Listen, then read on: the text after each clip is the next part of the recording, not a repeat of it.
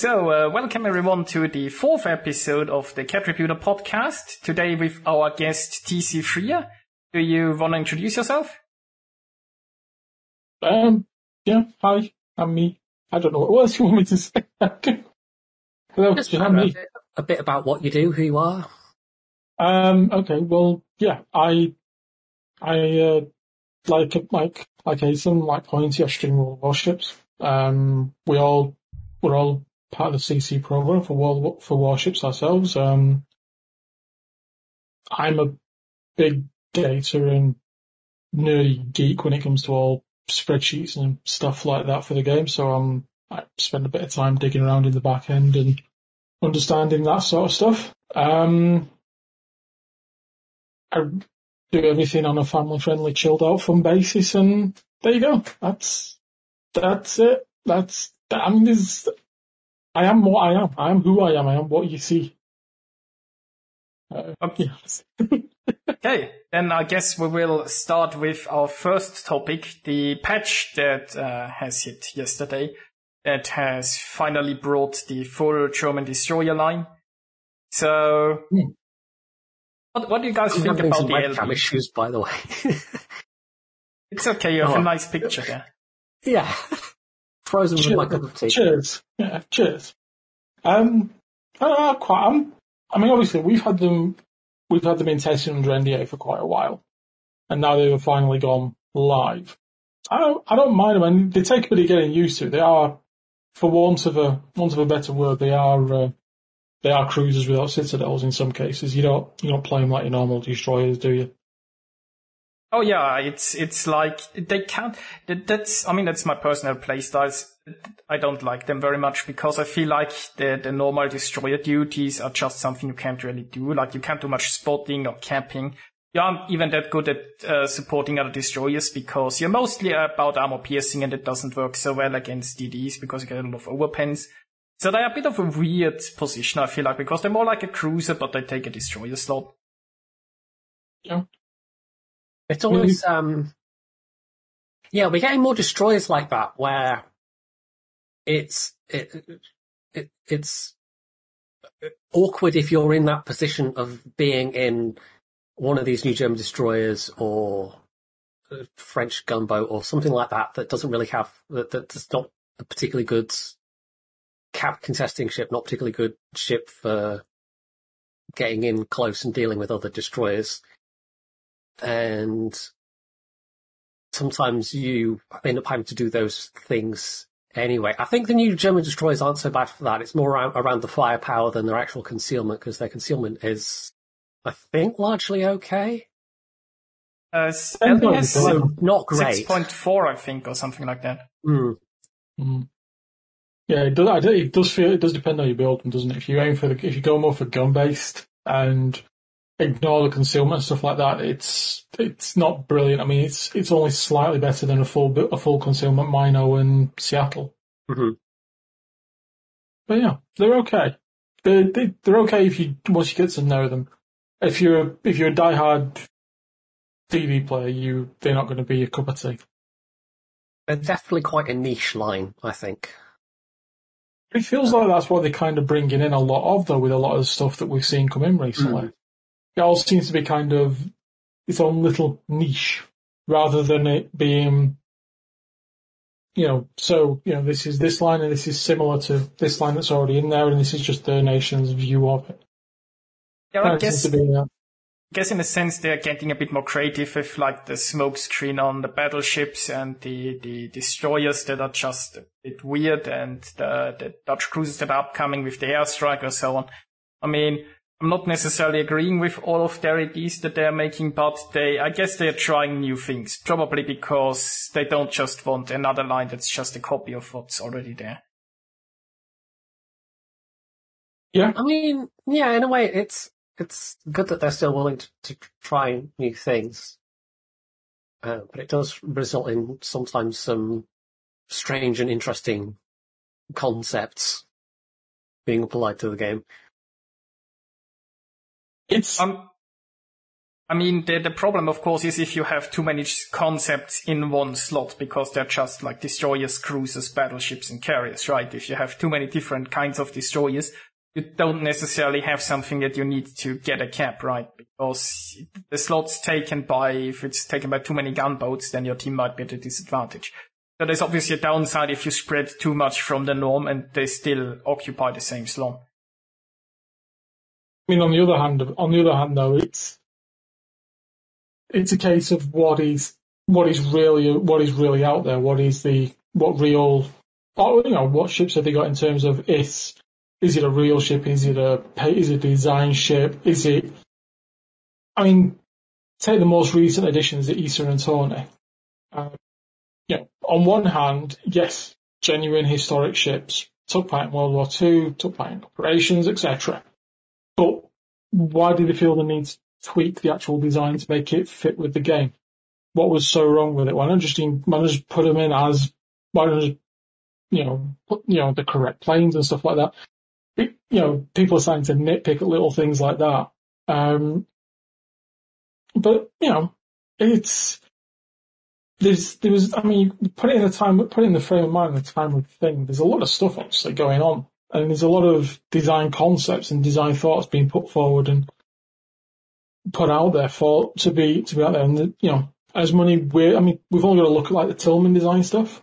Mm-hmm. There's loads of bonkers ideas like that are out there. Of you know, you know, do you know, you can see like, the, like a doctrine change almost between like for the U.S. Navy going from all or nothing, big heavy, big heavy hitting lumbering lumbering things to pretty fast, pretty mobile ship designs with powerful guns, but barely enough armor as it was, as you said, it was just enough to get by. It's, you know, it's nice to see that, but at the same time, it'd be nice to be able to bring it back in. So it is a, that's kind of like the history buff geeky part that I, that I quite digging into as to how real is it. I mean, it feels weird to just invent planes when there are perfectly reasonable historical planes that you can put on them because it feels like, I mean, I understand if you tweak for gameplay purposes, uh, the real, I mean, World of Warship is not a realistic game, so obviously you're going to tweak a lot of stuff for gameplay yeah. purposes, but you could just easily like have the, the actual planes there, right?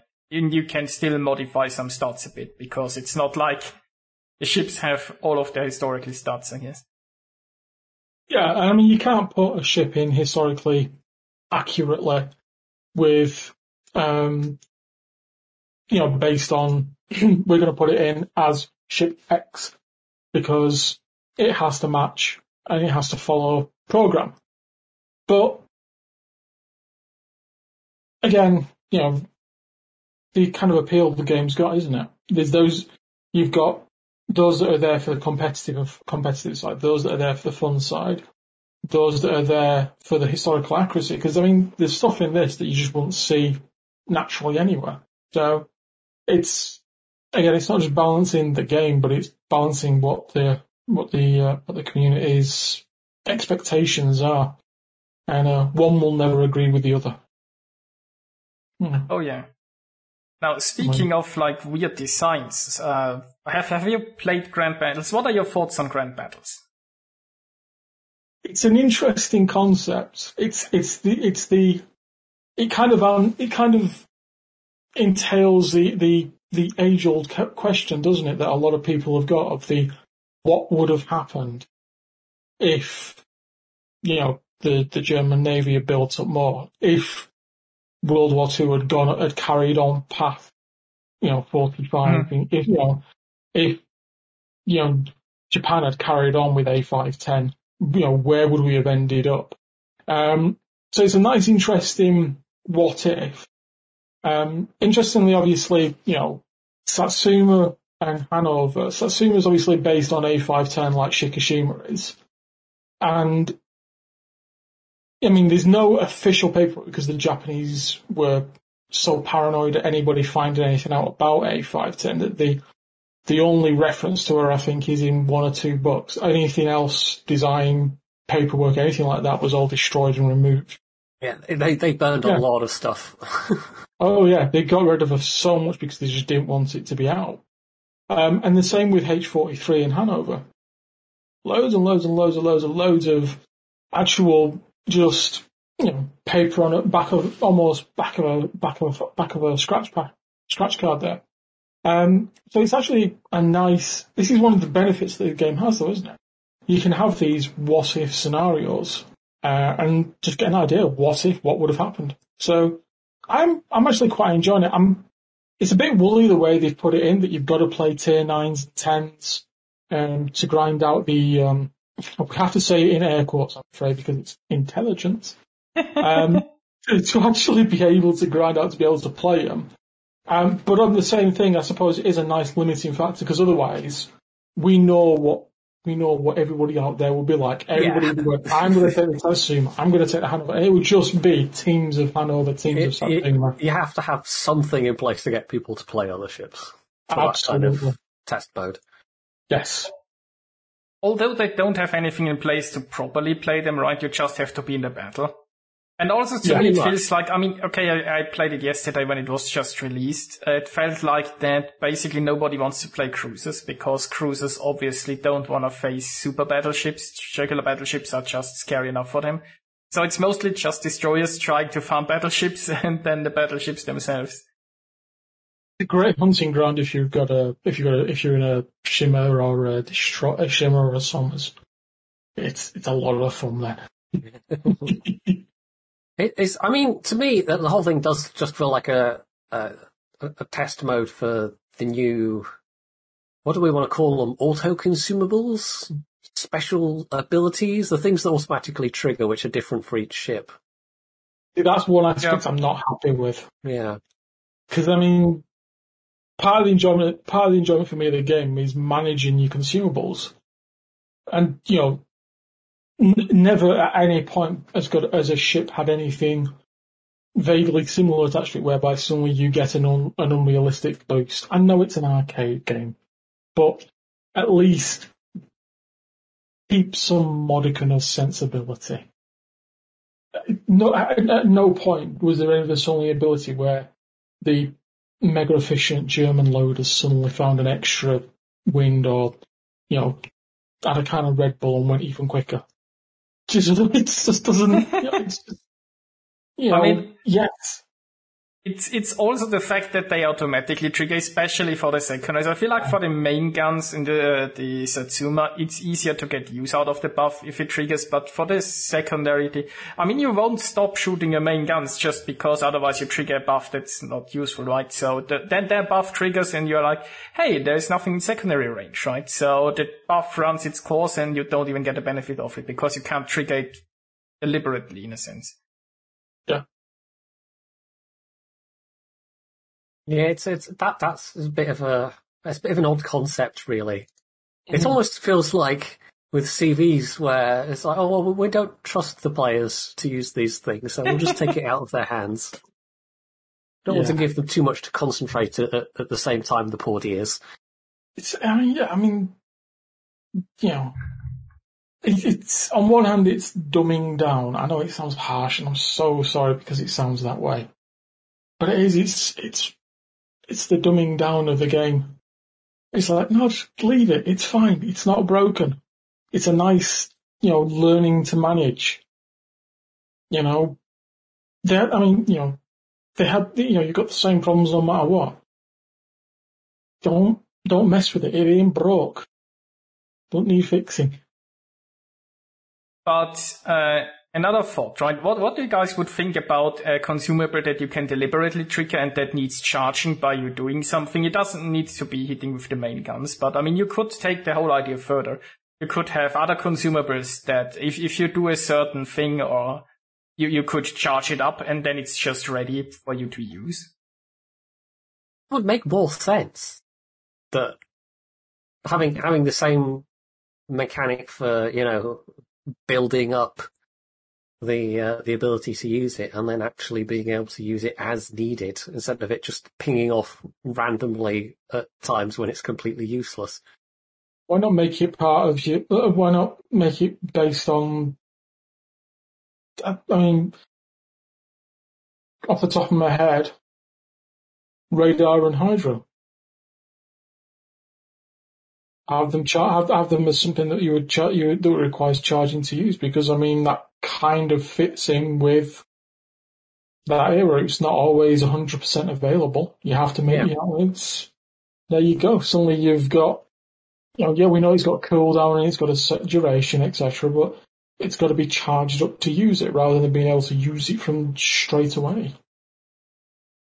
Yeah, I mean, yeah. I feel like you could do a lot of interesting. I mean, you could also have something like a, uh, a delayed use or something like a charge. Like for example, if you press radar, that it doesn't immediately activate, that needs to charge up. So you press the radar button, then it activates like 15 seconds later or so. When you already have that other ships than the main radar ship have a delayed vision on whatever is. But you could like, for example, if I mean, Radar can get out of hand, but you could play with consumables like that, that it's not immediately available, that you have to plan ahead a little bit or things like that.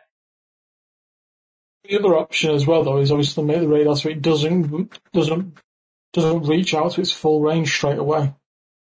I mean, you know, if you put it in a, if you put it in terms of, okay, yes, arcadey, but how would it have applied? I how would it, how would it have applied at the time? Is that yeah, you might be able, yeah, they might have had ten kilometers radar range, but they would only be able to reliably say, well, 5k away, that's a destroyer or that's a battleship. And as you, you know, as, uh, as the, as it, as it spends more time, it's like, oh, actually 8k away, there's that. And, you know, it's, that is another option they've got that's available to it. You know, yeah, leave it so it's got the same current duration, but, you know, as, you, as it goes over time, you, you know, the, the ability to see further with it improves. Mm-hmm.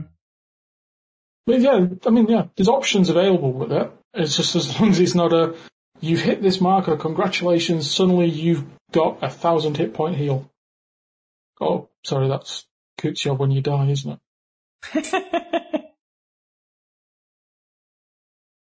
yeah, that's still a little bit of a, it still leaves a little bit of a sting that there's exactly one special captain with a skill like that. While the others might have to achieve a Kraken or so yeah. It, it, I mean, literally anybody who doesn't have Miket, doesn't have Kutiev, the Kutiev captain, it's the biggest, most broken thing I think in the game out there. It literally is a captain that gives you gives you the opportunity that oh look I'm down to nine percent and ta-da I'm healing. You can't do any more damage to me while I'm healing. You're only doing a couple of hundred in your little destroyer. Blap you're dead. Bye. I'm moving on now because I don't die. It's just bonkers.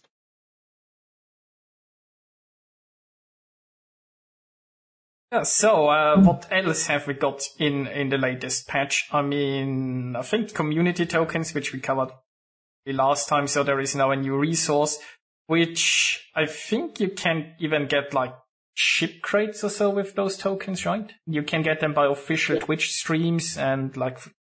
Yeah, there's various ways. Uh, Test servers are a big one. Yeah. I quite like it. Recruitment. Yeah, it's it's a good show, especially with being able to get some of the, the community made camos, which you might have missed out mm. on previously. Which yeah, some of them which I don't have. So. Yeah, I I'm, I I need to get the uh, I, well, I need to rebuy my New York and get that pirate on for it. Quite cool. Um, but no, I think it's quite nice. As well, cause it, it's kind of a quite a, a uni, It's it's nice to see a, a unified consumer, a, a mm-hmm. unified value of such that, you know, oh, well, you know, if I'm watching, if I'm watching Aiton's podcast and stuff like that, I'm watching Point or I'm watching me or I'm watching the main channel or anything like that, earning something that I can get a tangible result for. And then when I'm playing with my friends, I get the same thing. And hopefully now we we might see more tangible data coming out of the test server as well for them to actually do work on with the games. Um, because now you've got a proper reward for it. They've just got the one thing that one thing that worries me, and it's worried me. It's it's something that's been grinding my grinding my head since the Puerto Rico, mm-hmm. and that's the that's how much pressure potentially you put on an individual player because I mean take the um, commanding skill re- rework at the start of the year, yeah. That went through that did go through the test server unbelievably. But it went through a test server at the same time as everyone was doing Dockyard, everyone was doing the Christmas crates, everyone was doing, you know, a, a whole heap of other mm-hmm. things. And it's kind of like, you know, on top of that, oh, by the way, as well, we need a couple of thousand games from you on the test server as well while, while you're at it. And it's like, okay, so there's our te- there's our two, four, six, eight.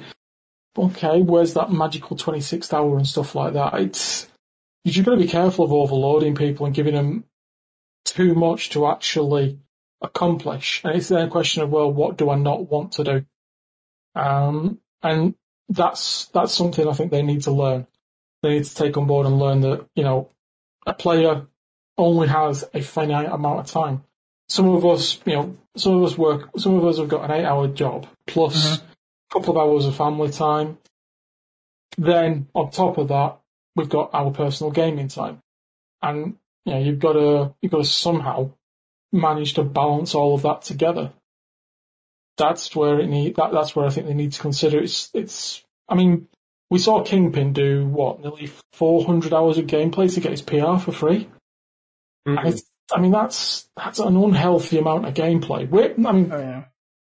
we should we should hold our hands up. That there are some of us who stream who do an unhealthy amount of time streaming because of how long we spend. But again, you're balancing that out. It's their job, it's their employment, it's their form of income, and it's but it's still the balance that the average player can they spend the time on the test server so that you get meaningful data back to chain changes on, coupled with, you know, the argument that's always existed that, well, I've got all this to do on my live server account that I've got to complete, and you want me to do mm. this on the test server, and I don't get the reward for doing the test server. Now you can earn that four and a half K for the test server, which you can then get tangible results for on the live server. It's just making sure that what they've got to do on the live server balances what you've got to do on the test server. I think.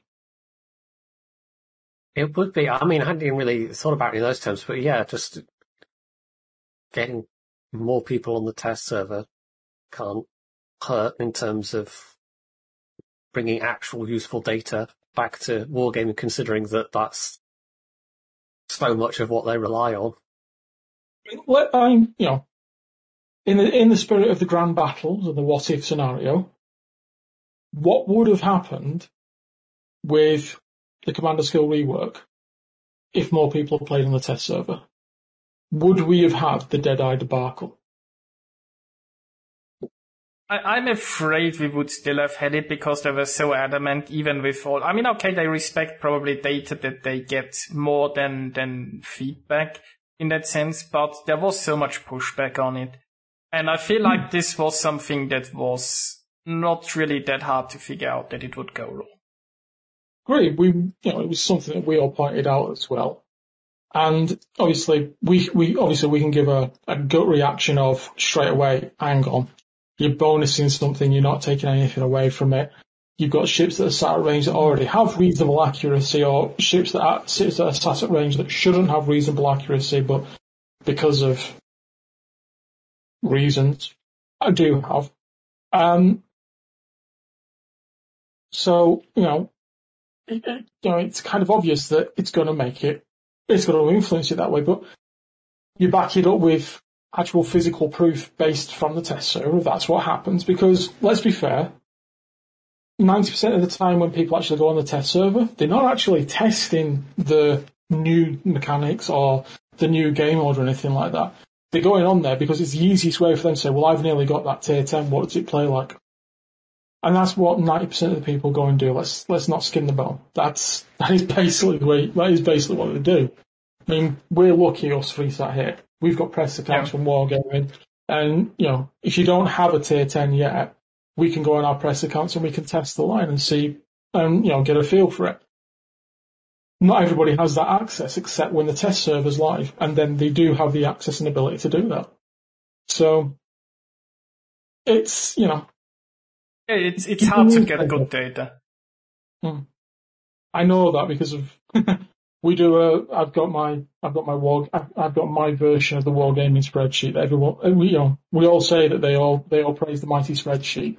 Um, I've built it. I've got a version of it. I can see, I've I've spent the time and I've built it. I've gone through the full battle performance stuff. Um, if you did you, you go to the summit? Uh, I know, I know, I, I know. I was only, I know, I only just started when it, a, a couple of, shortly after that. Did you go pointy? No. Do you remember the video from? uh, Did you see the video afterwards of it, where they talked about how they measure the metrics of the ships? I probably watched it at the time, but But when they- you know, it's Yeah. been a while. So this is the geeky data geeking me. You know, unbelievable. My real, unbelievably outside of streaming, outside of wargaming, I'm I'm a proper I'm a proper Excel data nerd and all that sort of stuff. That's I do that as a job, and so I I spend a lot of time having having a stupid amount of fun with all the with all the publicly available API data that we can get, and it's one of the things they mentioned on that, and it's stuck with me for ages because like, well, how can you quantify it? And I've, I've been asking the question myself silently, how do I quantify it? Because they talked about how they balance the ships based on something called battle performance. Mhm. So the battle performance is based on the tank damage, the spot damage, the hit ratio, the defend and capture points, the average da- and the damage, and it might include ships and planes shot down, so kill to death and stuff like that. But it's not based on min mac. It's based on the mm-hmm. average. So out of 20, 30, 40, 50,000 um, players, for example, in a playing a ship over a week, they'll say, right, the average for that pl- the average for that ship, for that player, for that ship is 80,000 damage.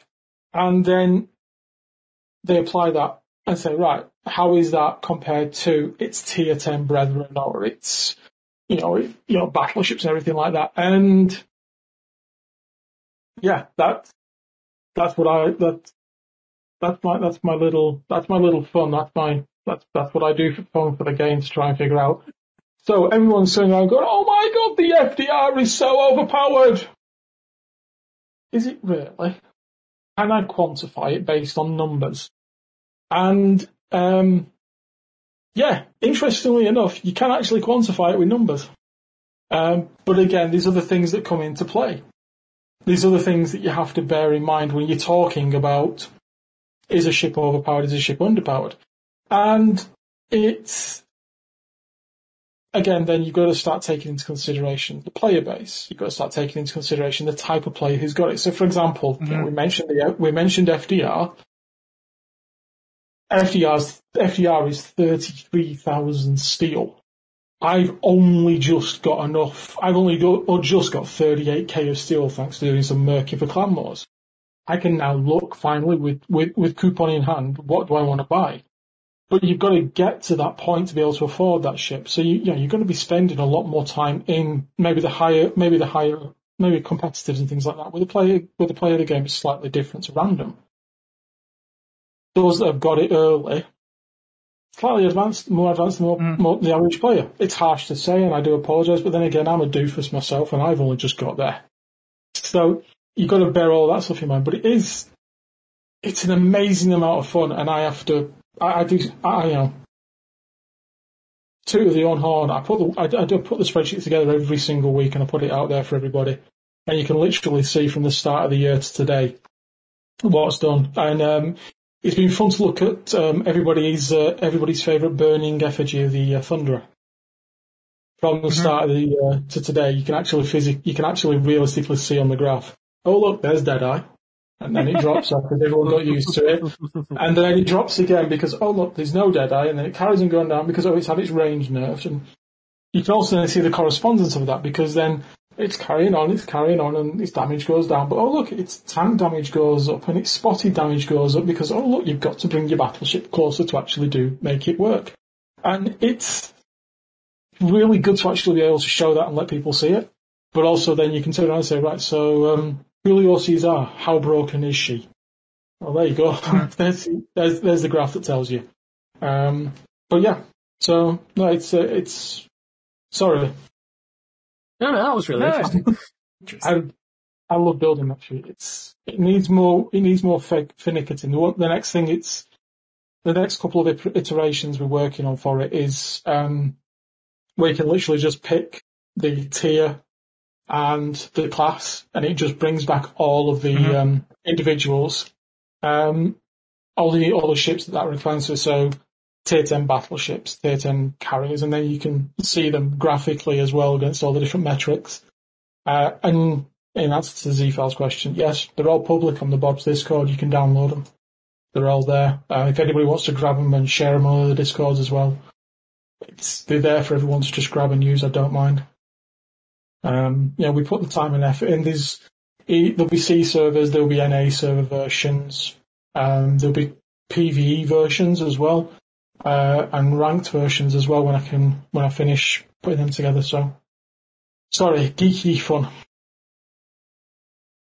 No problem. No, I I mean, it's always it's it's good. Some uh, you know somebody somewhere is doing. it. It's like the, what little white, white mouse does. Like the, the amount of effort she puts in to pull out numbers and sometimes even point out mistakes into things that wargaming have missed themselves, like with you know turning Yep. circle radii and stuff like that.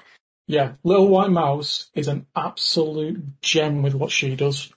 Um, she deserves so, so much more credit for what she actually achieves because it's absolutely awesome. Um, I'll tell you what, here you go. Um, people may not be able to see this, so I do apologise, but and hopefully fits the screen. There you go. You might not be able to see it because it's quite small, but this is just kind of a, a loose version. Mhm. Um, so we were just talking about our favourite tier 10 battleship. Um, where is she? I just got, have I gone past it? I'm not. I might have gone past it. Where is she? See, it's always quite, it's always, uh, uh, Conqueror, Audacious, Plymouth, Thunderer. There you go. And then you change it to have a look at your damage. So there you go. Mhm. It's constantly going down because it was reasonable with a with dead with that. Deadeye raised it, then they took it out and it dropped. Then they shortened its range and it dropped. And it's still going down. It's like you can see it's ten point four percent variation between the highest damage that it was achieving to the lowest damage it's now achieving, which is all that. And you can just go through all the different metrics that you see there and watch how the ship actually changes um, from the start of the year to now. So Thunderer started strong and he's just getting weaker and weaker and weaker. Hooray for all of us who play ships that don't like HE. Um, but yeah, there you go. That's just that. That's that's my idea of fun. Yeah, I mean, um, it's also pretty useful. And I trust Oh. your data probably more than, not that Wargaming really publishes this, that, that they, they say a lot that they did this because of, uh, data, because of the spreadsheets, but they never really show the spreadsheets. Like when, when they make a post or something, they never like go into the detail or tell you like, look, we, we adjusted this because of this data, right? So I have a big bugbear with Wargaming and the way they interpret their data. And this is on a professional level, I'm afraid. Because you guys know I love operations. Mm-hmm. So does a lot of people in Bob's love operations. A lot of people I speak to love operations. However, in Wargaming's infinite wisdom, there's not enough people playing them, so we're not going to do anything with them. End they've gone about 20% into the fact there because obviously for a business perspective, there's your player base. Mhm. There's everyone who plays random. There's everyone who plays ranked. And then right at the bottom, you've got this little wee pile of 10 or 15% of the player base that plays operations. But there's no, they don't then take the question forward as to, right, so why? We Mhm. spent, we spent X million dollars developing, you know, with not just, you know, I mean, you know, we say million, you've got to bear in mind it's the resource, it's the time to actually put the, put the effort and the code and everything in. There's, there's all that time and money and effort that's been spent creating them.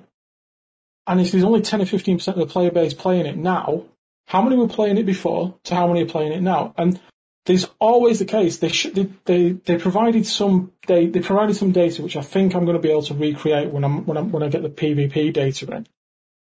And every time there's a new operation with new rewards, the line goes up. because oh look, there's new rewards. I'll play them, mm-hmm. and it's it's almost like there's a disconnect. You know, here's player base. Give us, you know, refresh the rewards. We want, you know, why do people keep going back and playing rank, uh, ranks? Because the rewards refresh. It's you know mm-hmm. it's, it's as simple. There's there's the question. There's the there's that, and, and look what you're doing to create it. Why don't you just do the same for ops? Because oh, lo and behold, you know, more and more people will start to play. The curve will change and go up. More people will play because the because it changes. They they constantly want to play. They you know, they they they we know because we're testing them and everybody's getting involved. Submarines. Mm-hmm. They want to bring them into the game. Brilliant. Okay, fine. They were an aspect in World War Two. They were they had a big influence on a lot of stuff that happened. If you want to bring them in, that's fine. But guess what? Putting them in with randoms at the minute, brutal honesty, I don't think it's going to fit and work. It's it's going to be it's another mechanic for the player base to juggle. And if they don't think that a player can manage simply pressing an R or a T key for you know, oh, I have to put a fire out on my ship, then why bring in a class that's harder to spot than everything else they've ever done before? But hey, you know, there's this perfect game mode that you've installed that's PVE where you could actually have it where you've got to either defend or attack, say, a convoy like they mentioned. And, you know, suddenly look at that. It's, you know, it's ready made. It's there. All you got to do is just spend a bit of time, come up with some, come up with some events and things like that. And, you know, your 10 or 15% that play it regularly suddenly swells to 20, 30, maybe even 50% because, hey, it's something new. It's something different. We all get triggered by randoms when you know, player A doesn't do what player B wants, and suddenly it's chat, and you know, it all turns salty and horrible. Give them an opportunity to do something else. I actually kind of what you were saying there about it feeling like some don't fit in randoms. This is all sort of thing that's on our topic list as well, so we can kind of segue into that a bit. But oh, sorry, uh, no, it's fine. Um, yeah, uh, back in one of the previous rounds of testing, I've checked just now, it was uh, uh, November of, of 2018. I put up a video about um, the, the, the then iteration of subs that were being tested, and my feeling then was that it didn't fit for random battles, but hey, it'd be perfect for the kind of um, operations where they were first tested, the Halloween mm. mode that they did. Yes. And going up to the very latest iteration that we've been playing, my feeling has absolutely not changed at all. I just don't see them fitting into the uh, the current ecosystem without being disruptive in a bad way. Yeah. And I mean, the the, the operations topic, right? Do you remember when they like nerfed Narai because too many people were playing it from your perspective because the rewards were too good? it's they even had basically data that it's uh, if if there were better rewards, more people would play operations, right? And with the subs, they could like revitalize operations a lot. Could have an entire interesting new game mode, right? And yeah. uh, th- there's so much potential there, and then they wouldn't uh, potentially ruin the, the random battles. And I mean, you can monetize operations pretty easily. So it's not like they they need to put them in random battles to sell submarines or anything, right? Or sell premiums or whatnot. Well, I mean, in I mean, in answer to that, we did a, a really rough and ready, and because it's such a small, small, small group, it's almost you know it doesn't matter. But we are dealing with ten or fifteen percent of the player base, so hmm. actually, mm. once you extrapolate, it's probably not far off.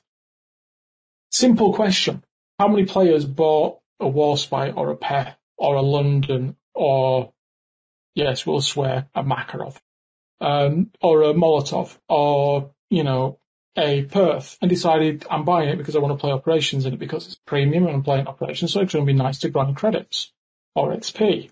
How many people did that?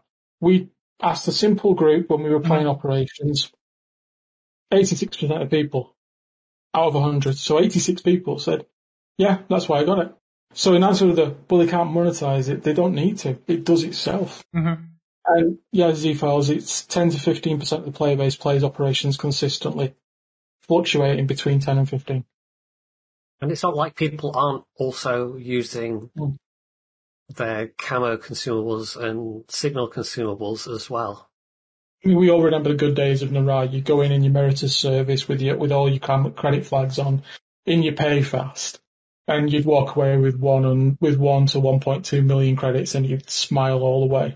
And it was so. And the the beauty of it is, it's so relaxed. You, you know, there's no mm-hmm. stress at all. Mm-hmm. You just crack on and yeah. I mean, another part about the operations that I don't think I have heard raised is right. You need specific ships for an operation, which means not everybody in the player base will actually have potentially the ships to go into an operation, or maybe ships they like, right? Because you're so limited, it will obviously also like uh, there will be less players. If there were, for example, more operations, or if there were more options for ships, that could also increase, right? Um, yes.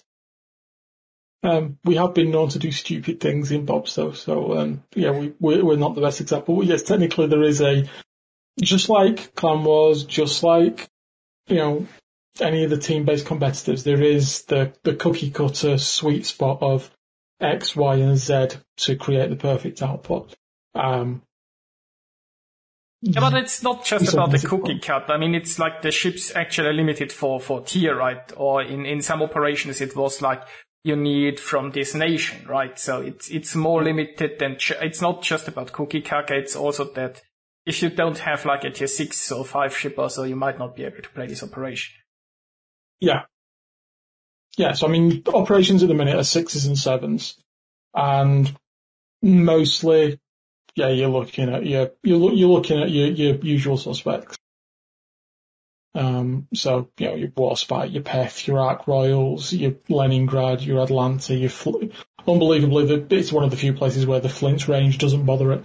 Um, you know, even the even ships that you don't often see actually out in randoms. Um, you know, Indianapolis, Indianapolis, um, Abruzzi, um, stuff like that. You, you don't often see them in actual randoms, but they do really well in stuff like operations. And again, you know, one thing we, no, one thing none of us here have touched on actually, but Sergeant Sully's actually really, really good point in chat, hasn't he?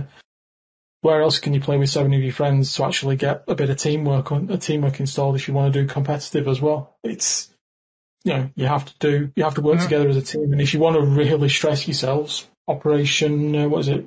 Defensive Naval Station Newport? yeah. The one that's been turned up to 11. Good luck. You need good luck and get your teamwork together in that. Also, well, I feel I mean, like the, with a lot of the lower tiers, right? I mean, currently, if you do play lower tiers, PvP matches, they often have bots in them. It takes ages to, to actually get a battle. They could build a spot with operations, right? So that you can actually level with operations align up to, to higher tiers. Yeah. Well, they used to have an, they used to have a tier A one, um, Cherry Blossom. So. Yeah, I remember yeah. that. Uh, I that was, that one. I had, that's some. Yeah. Interesting. The, the flare mechanic was uh, a bit different. Yeah, that was. It was. It was good fun. That. Yeah, could, yeah. Lower tier ops would be. I don't know. Maybe maybe they're worried specifically it would suck everyone out of the random queue, but outside of newer players grinding up for the first time, you know, you, you go and play lower tiers. It is, you know, two or three actual players per team, and then the rest is just all bots anyway. So don't like the queues there to begin with, especially. But that's the thing, though. I don't think. I mean, yeah, we've seen how big that random queue gets. sometimes you see, like, you know, these 20, 30, you know, 20 or 30 ships in a queue, of each class. And, you know, if we're talking about 10 or 15% of the player base currently playing it, and then suddenly, you know, you start to mix up the rewards and stuff like that, you're not going to suck all of them out because not everybody's going to go right straight away. Ding! It's, you know, it, you probably see it maybe drop by what, 20, 30%. Again, try, you don't know until you try it. And I don't think they've ever tried it. Yeah, for some reason I've just given up on operations. Quite literally. so uh, since we are coming to this operations thing a bit with the subs, so what what are your thoughts on subs? So, uh, other than that, they should be in operations, which I think we all agree on.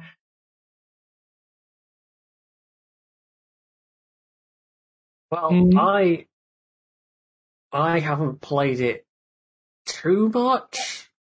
It's like literally a couple of games. Um, honestly, I'm not. I'm not super impressed. The the main thing I dislike is the the fixed limited dive time, and yeah, with no re- with no recharge. Yeah, um, it's. I mean, it's clearly.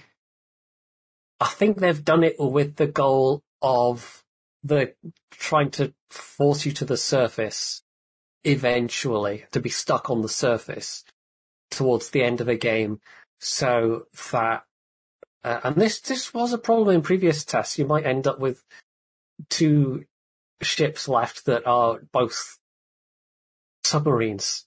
And it's still really hard to do uh, it's still really hard to fight a sub with another sub without one of the players kind of playing horrendously badly. They, they have to kind of let it happen.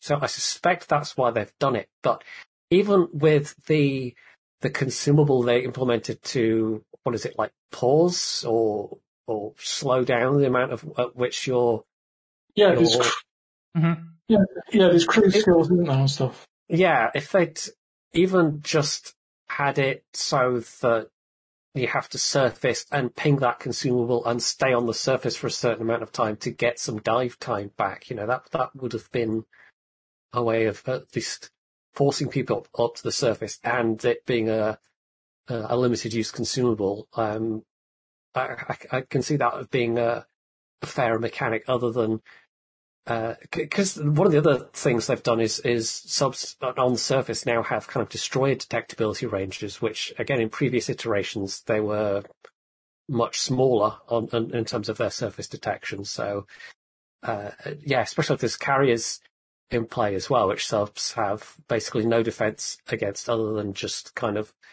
diving. Um, as things are at the moment, it once your dive time runs out, your utility uh, becomes severely diminished. Uh, especially as, you know, you also have the least hit points and no mm. way of, of healing. So, yeah, I, I'm, I'm not loving the current iteration. Yeah, I look at it kind of, it, it, I agree with what you're saying, but there's also the other side of it as well, isn't it? Because, yeah, there's, the the people who look at it and say, well, actually, how real, how how how close to what actually went on are they? And having a limited dive time was one of the was one of the was one of the factors of the of the of the submarines of the U-boats at the time. They weren't the the modern you know big nuclear powered things with you know that could re- replenish air and replenish water from underwater. They were yeah they they had to surface to recharge and everything like that. So I think the previous version we had, where they where you could go underwater and you could stay down for a minute, two, three minutes, and then you'd have to surface and recharge and everything. With the reduced, um, with the reduced detectability, I think that was perfectly fine. Uh, you know, I, I think that mm-hmm. worked on, it worked on both levels. Um, you know, it wasn't a case of you surfaced, you spotted from 6k away. You were spotted from 3 or 4k away, which when you look at the, when you look, look at the amount of freeboard and the size of the subs, is perfectly acceptable. Eh, you know, whether you think about it from a game balance perspective, whether you look at it from a, mm-hmm. a, a, history perspective, whether you look at it from just a, a gameplay perspective, it fits. Um, there's no, you know, the, it, again, the old adage of it, it wasn't, it isn't broke, it doesn't need mm-hmm. fixing. That one part, that one aspect of it felt pretty well okay. I mean, yeah, you could go on and say, oh well, you know, the homing torpedoes and you know, and the pings to actually get the torpedoes to home and all that. That's just a mechanic that you've got to bring in to actually enable that to work. So otherwise, you don't have submarines going down for three minutes, firing off six torpedoes that automatically home on Mhm. the biggest magnetic thing in the water, which just happens to be you and your car- you and your cruiser or your carrier or your destroyer, and there's nothing you can do about it. The reality was that was what that was. You know, you you'd spot them, you'd spot the co- you'd, you'd spot the the um the cavity the cavity um, wake behind it a lot soon, and you might be able to, you might not be able to, and they didn't. You know, you could they've restricted the damage on the carrier torpedoes, for example. Why not do the same on these? Why not make them? Why not give them that ricochet or the the non pen the non pen chance the same Mhm. as uh the same as before? Because again, it doesn't make them. Uh, it doesn't make them overpowered. It doesn't make them underpowered. If anything, it makes them as they were. I mean, there was.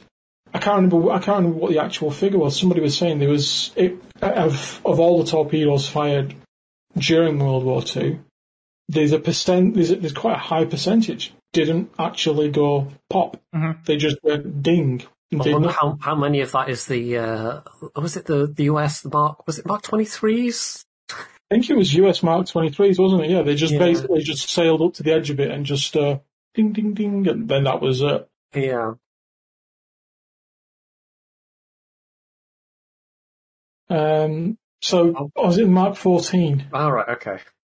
Uh, Mark 14 and Mark 23 they were, yeah. They basically just would, you know, gently just say, just cruise up to the side of the ship and just knock on it as well. They just do nothing. But I mean, again, it's stuff like that.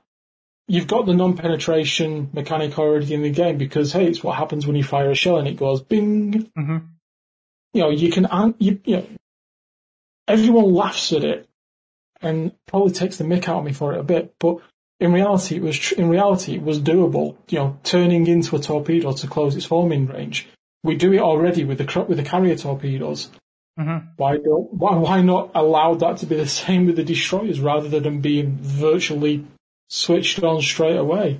You turn in, it, you know, and they you close the distance quicker. It means that they can't argue. It means they can't argue. They can't you know arm and do all that. Basic, mecha- you know, the mechanics to underlie that's required are already in the game. Just needs translating across. I think. I feel like doing that for like all destroyers in game would probably be a lot of work because you'd have to rebalance a lot on how, how the torpedoes, how much damage they do, how fast they are and so on. But I could try something new with like submarines. Mm. I mean, I think what you were saying in, in chat there as well applies is that uh, wargaming do at least like to take historical cues for a lot of things, but historically subs were primarily used for uh, hitting convoys. They they were very rarely used in any kind of um, fleet action, even though fleet submarines were a thing. So that that doesn't necessarily translate well to of Warships. You know, ha- having Mhm. wolf packs attack convoys at night is isn't something that like there's no applicable scenario in World of Warships outside of an operation being uh, uh, made that that has that specific scenario. So um, yeah, it, it, it it it it kind of feels to me as as though it, it's a bit sort of square peg into round hole and especially, and I, I've seen this concern voiced since subs were first announced that, that, that I don't think they've said anything about plans to increase team numbers. So if, if Mhm. it's still 12v12, you know, if you've got uh, two of those being submarines with very low health with only a very limited capacity to do the thing that kind of gives them the best chance of survival, i.e actually being able to dive and uh, potentially being the most vulnerable class to CVs. Mhm. Um, yeah, I mean, unless you're increasing, like, just adding slots for subs alongside other classes. Yeah. It, it, uh, I, I don't know. It, it, it feels like it, it's sort of, uh, a bit doomed to fail. Uh, yeah, and kind of don't want it to, but what can you do? Yeah, I also still haven't figured out what the role of a submarine is supposed to be, right? I mean, you, you aren't going to go for caps because if there's a destroyer in there, you just eat you, right? You aren't very good at supporting destroyers because you aren't very good against enemy destroyers. Uh, you aren't really the, the, that much of the, the spotters, I guess, but uh, you, you can go flanking on a site and try to catch enemies. Of course, you might have a problem if you're caught out, especially with limited diving time because it's your only like defense. You aren't the fastest ship there is, even though they aren't uh, historically slow, I suppose. But I, I think, if you want to get the good position, you need to be fast, right? If you want to do proper flanking. So it's like you are, you are a weird thing that has no specific role that it can fill. You're just floating in there trying to, I don't know, something. yeah, it's, it's, a decent point because a lot of what what they've they've done from the start, and World of Tanks is kind of the same, is is the tried to build up from a, a sort of rock paper scissors philosophy of you know these things have this role and it counters this thing that has this role and so forth, and then you've got subs sort of coming in with a big question mark over them of well, what, what what's this supposed to do exactly? Just enjoy just, the scenery. Yeah. So I mean, C files have said, oh, they're supposed to, you know, what about the CVs, the CVs that camp in air quotes? A good CV player doesn't camp. A good CV player will be moving around all the time. So yeah, that kind of goes against that. They don't have enough. They don't have the they don't have the alpha to do it, and they don't and have they, the reload. They, yeah, they certainly don't have the uh, even with increased speeds. They they don't have the the sort of tactical flexibility that a destroyer with much faster speeds has, and in this iteration, you know, the same kind of stealth on the surface anyway. The only advantage they've got is the fact that they can get to the carrier um, you know, I'll get to the ships at the back without being spotted or detected. I mean, take the tier 10s that we've got, that are on the test server that we're trying out at the minute. They have about 9 minutes 22 of submerged time. Hmm. And, you know, 9 minutes 22, you can comfortably cross most of the maps in 9 minutes 22 and get from your spawn into the opposition's spawn um, with maybe two or three minutes of dive time left. But then the question is, what do you do not when you get there? I mean, you know, you don't want to. It's it's putting it's it puts you in a very awkward position because you can't help your team back up the spawn because you're now in the enemy spawn, and you can't. You're not going to be successfully able to kill anything in the enemy spawn you can't surface to spot for your long range battleships because the the opposition submarine could be doing the same thing, so they'll be scattering and running and pushing forwards. I mean, on one hand, yes, okay, it means that we've gone from maybe fighting from the the, the 110 line or the the A B the A, the A line down to the Z line. You've now literally crushed and compacted the battle zone into maybe six or seven squares in the middle of the map. I mean, you kind of it, yeah, it just doesn't fit. Uh oh, pointy. Also, it just take like nobody wants to spend the first seven minutes of the battle just sailing around to to get in position, right? If it's like, yeah, okay, you, you, you're submarine, you can go behind the enemy lines and like maybe uh flank them mm. or get some ships in the back line, and yeah, but you know, the first seven minutes of the game, you're just gonna be AFK because it takes you that long to get there. That's not yeah. really exciting gameplay now, isn't it?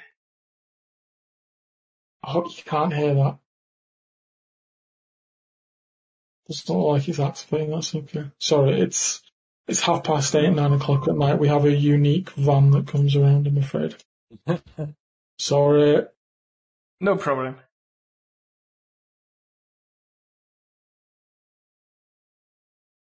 So what's next? So yeah, I guess we could move on to the big elephant in the room that everyone wants to talk about. We have new carriers.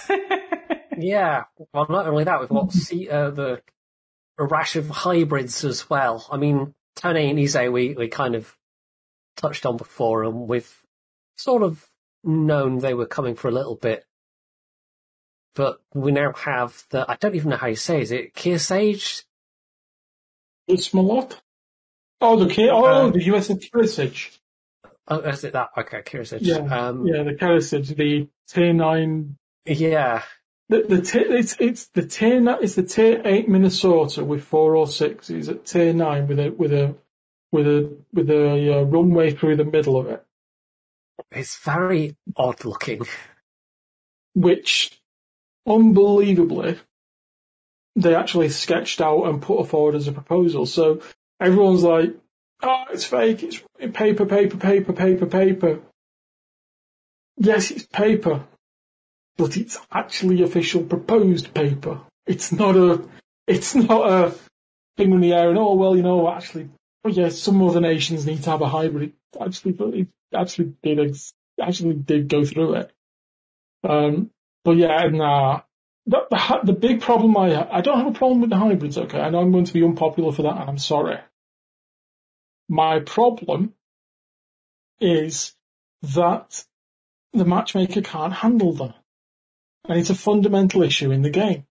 Yes, if you want to put the history ships in, go for it. But you've got to make sure that the bedrock is correct. And as long as they class the Tone and the Ise as cruisers and battleships, they're always going to create potential issues whereby you're going to see, oh well, I've got a tier, I've got two tier six carriers and I've got a triple Ise division Hmm. and then I've also got a Tone because we down tiered. And it's like, okay, that's great. And on the other team, we've got somebody in a somebody in an Ark Royal and somebody in a Furious, and then oh, you've got no hybrids. And it's until they make that fundamental change, they're never gonna fit. There's nothing wrong. I mean, you know, there's nothing wrong historically with the ships Mm-hmm. from that point, they you know they are they are weak when you're in the planes because the planes are the same kind of attack format that they're suggesting based on the based on the dev blog that the Russian ships are going to have, and you know we've all seen how kind of good and bad they are. But as long as they class the Ise and as long as they class Tone as battleship and cruiser, you're never going to get anybody on side to accept them except as as it is. They need that they need to put that step in. And they're constantly saying no we don't. We don't need to put that in. We don't need to put that in at all. And it's it's why everybody comes up and memes it almost that do you actually play your own game? Hmm. i mean we know they play the game. We've seen we've seen the guys playing it with you know they talk and they do know they do play the game. But it's almost like they just don't want to accept and I, it, it's infuriating. I mean, I think I, I, guess you guys are in the same boat as well, aren't you? It infuriates massively when you look at this. I mean, you know, pointy. You you've been there in World of Tanks with it. Mhm. I've I've got seventy thousand games in tanks. I've been there with I've been there through with it with it as well. We've got the same thing now in warships, and it's almost like, come on, learn. Just, just, just apply a little bit of grey matter and look and say, look, and just think. If you made sure that Team A has two Ises, then Team B, by right, by balance, should have two Ises. It's not rocket science. It's, the, issue isn't even the attack damage of the planes necessarily, because Oh. it's it's not like the, the the torps don't do a great deal of damage, and the spread is pretty horrendous. Yeah. But for one thing, there's the panic factor of oh, there's torp planes coming towards me, but it's the extra spotting power that a team can have with several Ises or several Tones. Yeah. Um, that It's the psychological aspect of gameplay. really, um, you know, you can really Mhm. shut down or harass an enemy team's destroyers. And if the other team doesn't have that same capability, then yeah, there is an imbalance. There is a mismatch there. So I, I think you are probably right when you say that, that these things could do with their own unique, um, category in the matchmaker so that, that there are an equal number of, of, of each per team. Yeah, I mean, you, know, you don't even have to match Tone to Tone or Ise to mm. Ise. Just needs to be okay. Team A, one carrier, two carrier. Team B, one carrier, two carrier. Teams, Team B, Team A, two battleships. Team B, two battleships, two cruisers, a hybrid, destroyers. It, it's, it's literally encoding word, encoding language. It's X equals X, Y Mm-hmm. equals Y, Z equals Z. That's all it is. It's not the hardest thing in the world. And the argument of, you know, I mean, the counter argument again of that is, oh, well, people wait longer in a queue. What are they going to wait longer for? To click the uninstall button because you're not listening to them and giving it and trying it? Or to actually sit and wait and enjoy your game and play the game more and thus become a more embedded player? Which one do you want? The 30 seconds to go, hate this, goodbye, uninstall, or the 45 seconds of sat in a queue? I You're mean- talking about 15 seconds and a player and a, and a game lasting. Make your decision. It's not hard. I mean, even if it's not exactly at the very least, you sh- need to put in a limiter, right? So that that you say like, okay, it can't be more difference than one hybrid or so. If if one team has one hybrid and the other have it's none, it's not ideal, but it's still kind of okay. Or if one has two and the other team has one, but you don't need an exact mirror. I feel like, although it would be ideal, but they're never gonna do that because there aren't enough hybrids in the game just yet. And I mean, they're probably never gonna do it. Let's be honest. But uh, at least it needs a limiter, right? Because it can't be that one team has like three ships with planes and the other has none. Yeah. And the spotting is just so powerful. Like recently when I was uh, playing the Tone, I just launched my planes and there was a destroyer. I was from German with not really anti-air. His smoke was down. I just circled above him and uh, within a minute he was dead. I didn't do any damage myself. I didn't even try dropping. I just flew circles around him. And the poor guy, he, there was nothing he could do. He was trying to take a cab and, uh, you know, it's, uh, I mean, it's the old, like, spotting problem that Wargaming for some reason is still unwilling to address. Uh, for reasons unknown, but, you know. But and, and that's the thing. I mean, it, it's a harsh reality of where we are with World of Warships. It's a very big, you know, we're at a, we're at a Y junction. We're at a very big Y junction. You either carry on blindly and say everything is fine. You know, it's the meme of Mhm. everything is fine, and you sat there in a burn. Everything's not fine. You know, I, I'm. I don't get angry, okay, per se, when I'm when I'm going on about things. Mhm. I don't I don't burst into expletives and screamings and I deal in facts and I, I deal in facts. I deal in I don't do that. It's not who I am. It's not how I like to get my point across. I would rather say it's very simple. That way is not going to work because look at what people are saying. Forget, forget your idea. Forget oh well, you know, it's working, you know, it's working, it's working, it's working because look, we didn't have a big influence and all that. I'm really sorry. You're wrong because you're not, you know, when you're dealing facts and data with this and with the wargaming spreadsheets, um, you know, you take out the emotion. You can't take out emotion when you're dealing with when you're dealing with this. All you're doing is saying, look, they're not enjoying it because either one team can see everything and suddenly, suddenly, you know, the steamrolls that everybody's saying, oh, there's loads of steamrolls, there's loads of steamrolls. All you do is basically say, right, the team with the most hybrids wins. Because, like you said, they've got the vision, they've got the spotting. You can't hide. It's, you know, I, you know, it, it's not hard to see that it just needs some care and attention rather than putting a ship out straight after another one. I mean, Yeah, to be fair, I, think the Tone has less influence at tier 8 than the Ise does at tier 6, but Oh yeah, still, yeah. It's an issue. and it's something you just need to think about. It's just they just need to think about it. The sooner, the sooner the better. But they don't. I mean, we've I mean we've seen it time again. We've everyone's seen Mhm. the feedback.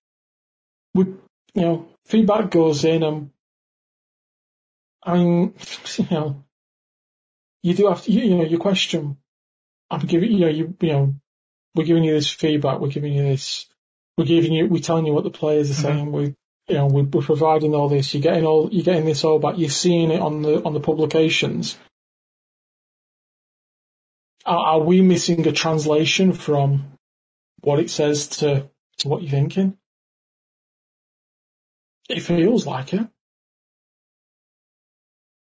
Yeah, it's also, and, and I mean, one, one on top of that is like really the, the Soviet carriers announcement, right? They went for Soviet carriers, not for like a more realistic line of carriers, even if they wanted new carriers.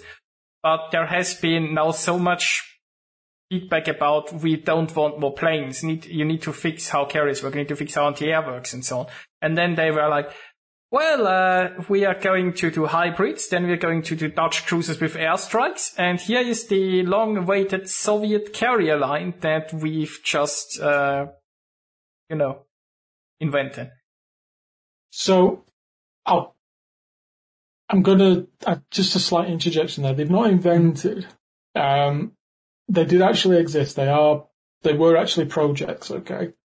They're not the projects you would expect, but they did actually have real basis on real projects. Um, because I hope my boss isn't listening to this. I apologise if he is. Um, when that announcement went out, I actually uh, made a I made a, made a slight decision to um, start digging and digging and digging mm-hmm. a bit more and digging a bit more. And lo and behold, the Russian carriers do actually have assignable projects to them.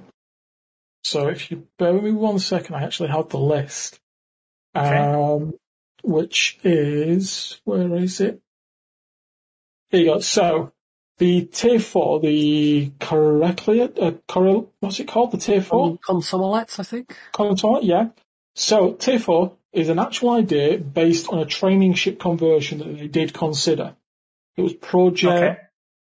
uh, I haven't got the, pro- where's the project number? So the next one, uh, the tier six, was a conversion for the Svetlana, and it's project 66 to 68 AV.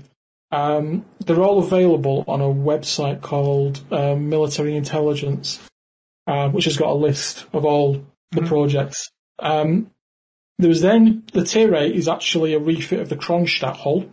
Again, the Kronstadt though was just a design, so they were all, it was yeah, they were coming up mm-hmm. with these ideas and about that, and that's called Project 69 AB, which was interesting. and um, Tier 10, and I'm crossing my fingers when I say this, and I'm, I'm sure everyone will understand when I say this. It was a refit of the Sovetsky Soyuz. Okay. So the Sovetsky Soyuz has got a pretty tough hull at the best of times. Mm-hmm. And now you're going to add an aircraft carrier top onto the top of that hull. So uh, that's.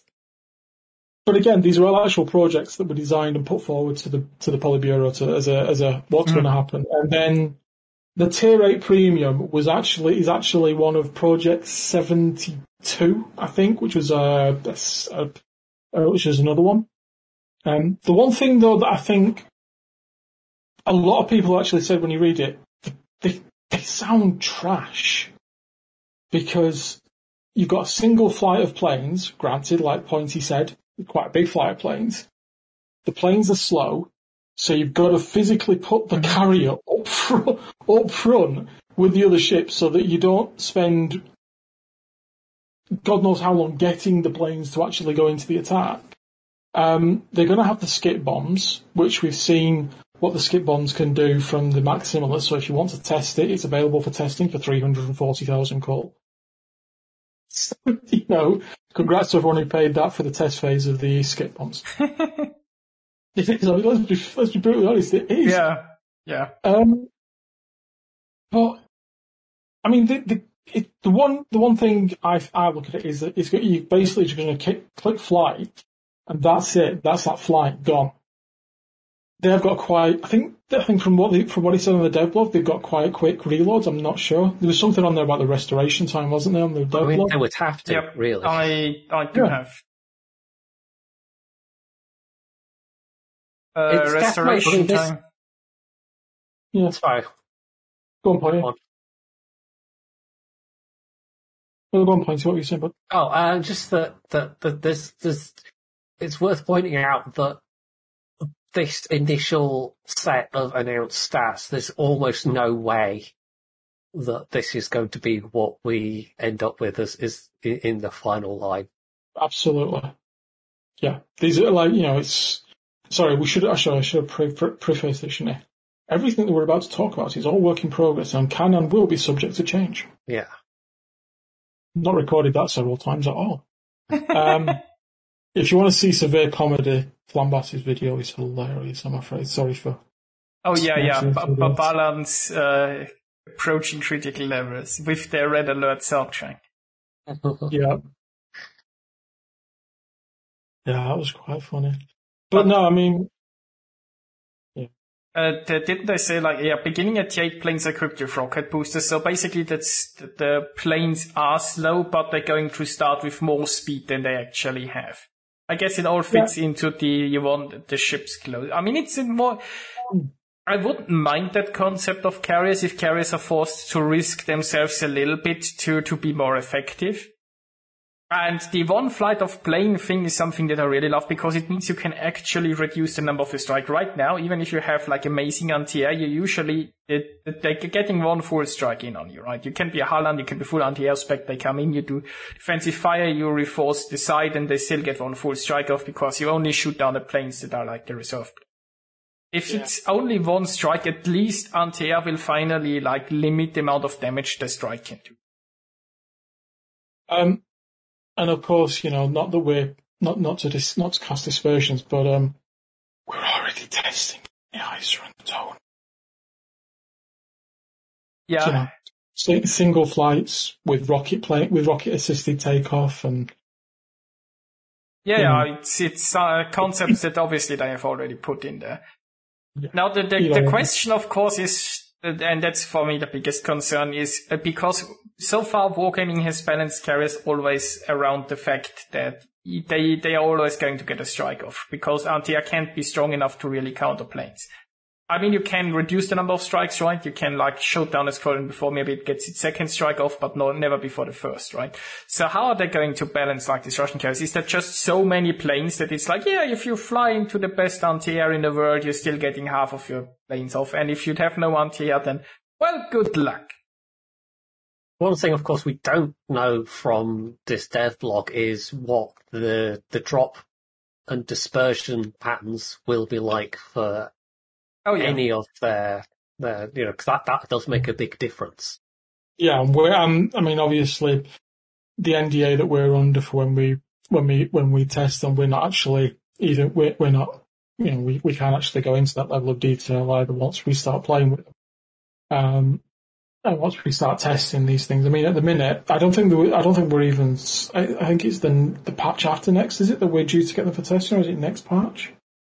I don't even know when we're due to get these for testing. But they're under NDA, so we can't actually tell you what it's going to be like either when we get there.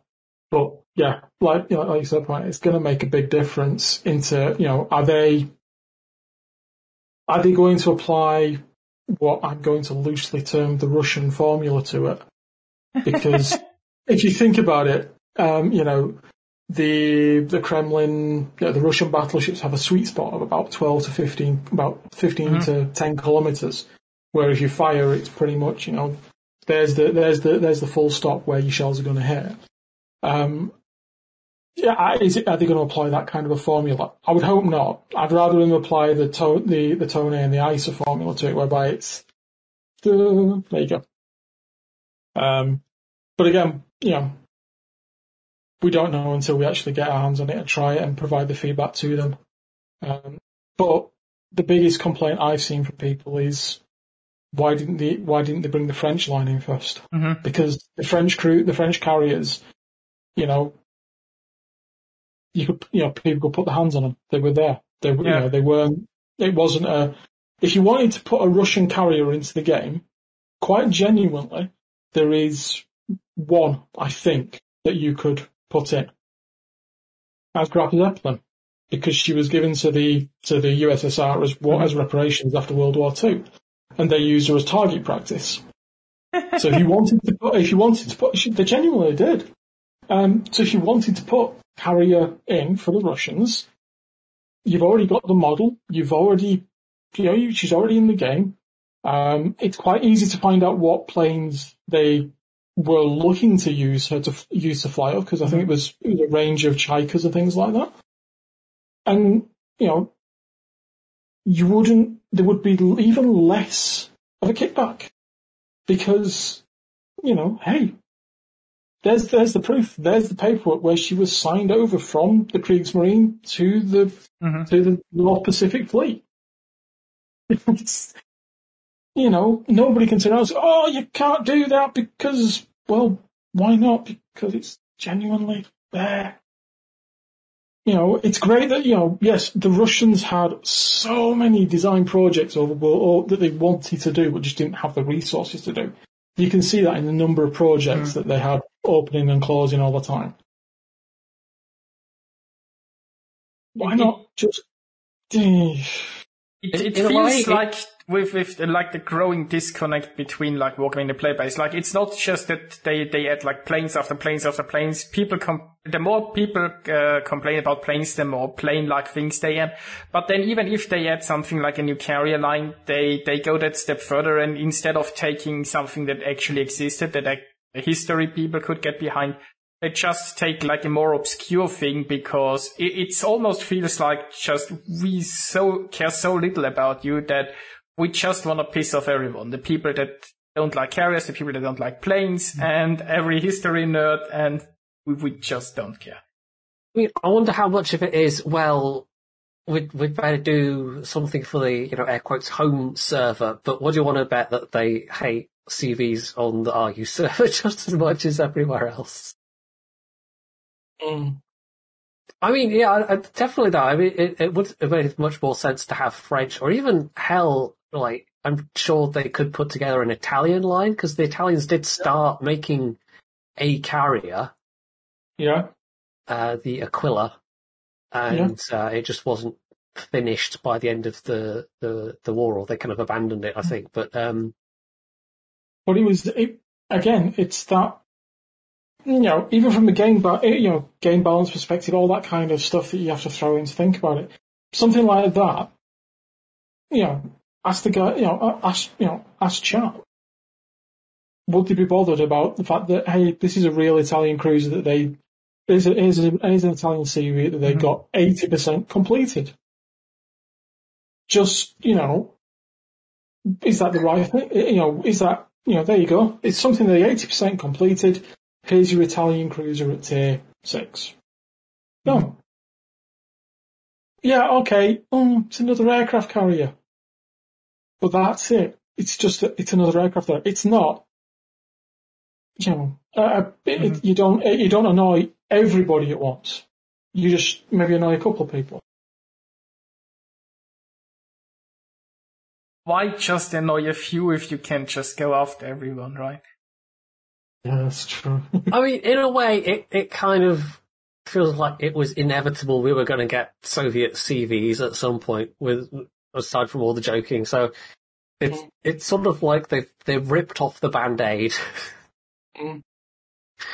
And now, now uh, the uh, community reaction is kind of uh, question for everybody as well. By the way. predictably.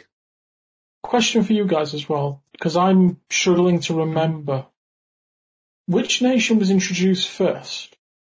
France or the Russian, uh, in terms of the tech tree in the game? Was it the French line or was it the, or was it the Russian line? My gut is telling me it was the Rush, it was the French. I think it might.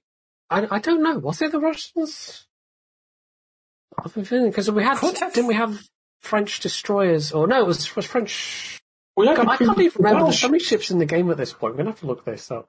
I, I feel like it might have been Russian cruisers. I think Russian cruisers were pretty early. Weren't there like uh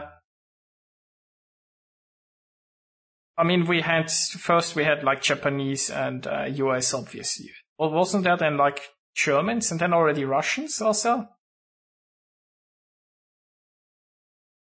Germans like Russians might have been like the, the fourth nation or so that has been introduced. It was in water says Russian cruisers were first. So was it Russian cruisers? Wow. Yeah, they they have added. Uh, I I remember that there was some blowback back then because people are like, "Why are you adding Russians when there are like like I mean Russians were I think before the Brits, right? I think they had Russian Yeah. cruisers in the game before there were in British ships in it, and people were Yeah, like, it's- it's- uh, well, "World War British ships, II, that. British ships." Isn't that sort of obvious? So, uh, ah, French battleships on and around September 2018. It looks like, and then the cruisers. Oh no, cruisers were 2017. Yeah, French cruisers on the horizon, April the 12th, 2017. So yeah, they've been in since April 2017 for French cruisers. Um, so Russian. Yeah, Russian cruisers 2016. Wow, they've been in the game that long. Five years.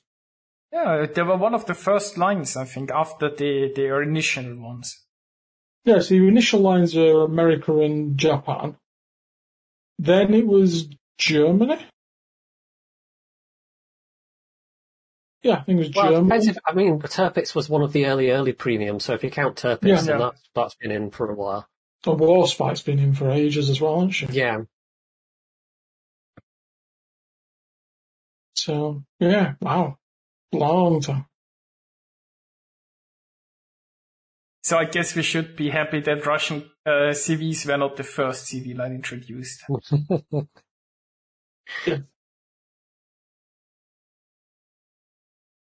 Well, there we go. We've learned something. What's next on the topic list, or was any, or what I think we- that's, I think we're about done, and we've been going for like a, almost an hour and a half as well, so. Oh yeah. So, unless, unless there's any particular, um, I mean, there's also Druid we could briefly mention. I think that's now been released in the, um, uh, the Research Bureau section of the, uh, the Armory. Uh, which, as was kind of mentioned last time, is an AP only British destroyer project with yes, two forward turrets, and um, it's basically a mini Minotaur. Has anybody, have you heard any good feedback on it? It seems to have been largely overlooked, to be honest. I mean, I've seen one or two videos. I know Irun did a video on it, and there doesn't seem to have been Because outpouring of. Uh, Yeah, because it's kind of been completely overshadowed by Vampire 2 by a mile. Because, I mean, yeah, you've got the option, you can get the Druid, or you can get the Vampire 2. And I think, let's be on, I mean, let's, let's be fair, it's got two turrets. And, it, and, and, and it's got no torpedoes. And it's, you know, I, I, I mean, I don't like. I mean, I'm sacrilege. It's sacrilege here for for a uh, for an Englishman to say it's okay?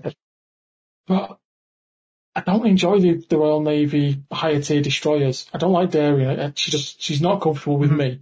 I've seen lots of people play really well in her, but I'm, not, I'm just not comfortable in them. Jutland, I don't mind for whatever reason. Jutland and Lightning down, I'm comfortable, but Daring I can't get on with because I can't get on with Daring. Whenever we were, whenever I was out playing Vampire or on Druid, I don't get comfortable with them. So I just can't. I don't like them, and I can't get comfortable with them to get to like them. Um. So yeah, opposite to opposite to a few people, but I just can't. I don't see the appeal. But Vampire 2, I can understand why she's look like better. I mean, Mhm. you know, great speed, boo- great speed boost, great range torpedoes, great crawling smoke that lasts for ages, with a hydro that matches it to go really well. It's a really, really strong ship. Good reload on the guns. It's it's great. Druid, I kind of just think is a bit. it it almost feels to me like it in that vein of the old school Khabarovsk before it was, you know, made into what it is now. Mhm. But yeah, it, it's definitely uh, a sort of harassing ship. Like you can use that AP very effectively against other destroyers, but you can equally, if you get a situation where you can be picking on a single battleship or a single slow firing cruiser, there's no reason not to just run around in open water and, and just use the absurd rate of fire and the very good AP to to uh, melt them down. Sure. I mean, But, yeah, it, it's, it's definitely niche. It's very, very niche. It's got a lot of consumables, but the the heal isn't anything special. And uh, the lack of torpedoes, it's kind of like the the the, the Friesland. There are situations where you just have to kind of run away almost because you don't Mhm. have that ability to uh, do that damage quickly. Yeah, it feels like it's more of a division ship, the Druid. Like it's probably a good sidekick for, for another destroyer. So you have the other destroyer spot and the Druid just stay a little bit behind, throw up a smoke if something is spotted and then just quickly burn it down with its MOP. Yeah. It, it's a bit like, you know, a small pocket Minotaur that you take with you into the camp that just, uh, uh, farm, like you might be the Shimakaze right into the spotting and that guy farms you and you provide the torpedoes if some for your rushes and so on. But it's not really my kind of ship because I, I don't like destroyers without torpedoes. I, I do, torpedoes are, they have to be good torpedoes if I want to play a destroyer. So not not the uh, the the new German branch that just came out there with their 50 knot torpedoes. And mobile sea mines. Yeah. So yeah, I think that's Mm. about it, really. Yeah, I- Uh, I don't think, unless there's anything else anyone wants to add at this at this juncture. No, thank you very much for the invite, guys. It's been very kind of you. It's been, uh, it's been, it's been really good fun. it's been, been nice having you. Thank you. And I mean, most of you probably know TC Freer, but you can find him on Twitch. You can also find him on YouTube. He also did uh, way back a nice series where he interviewed a few contributors and uh, even some Yeah. wargaming people. Yeah. So that's also something to check out. Yeah, definitely go check out his channel on his his, his Twitch Thank you, guys. It's very kind of you.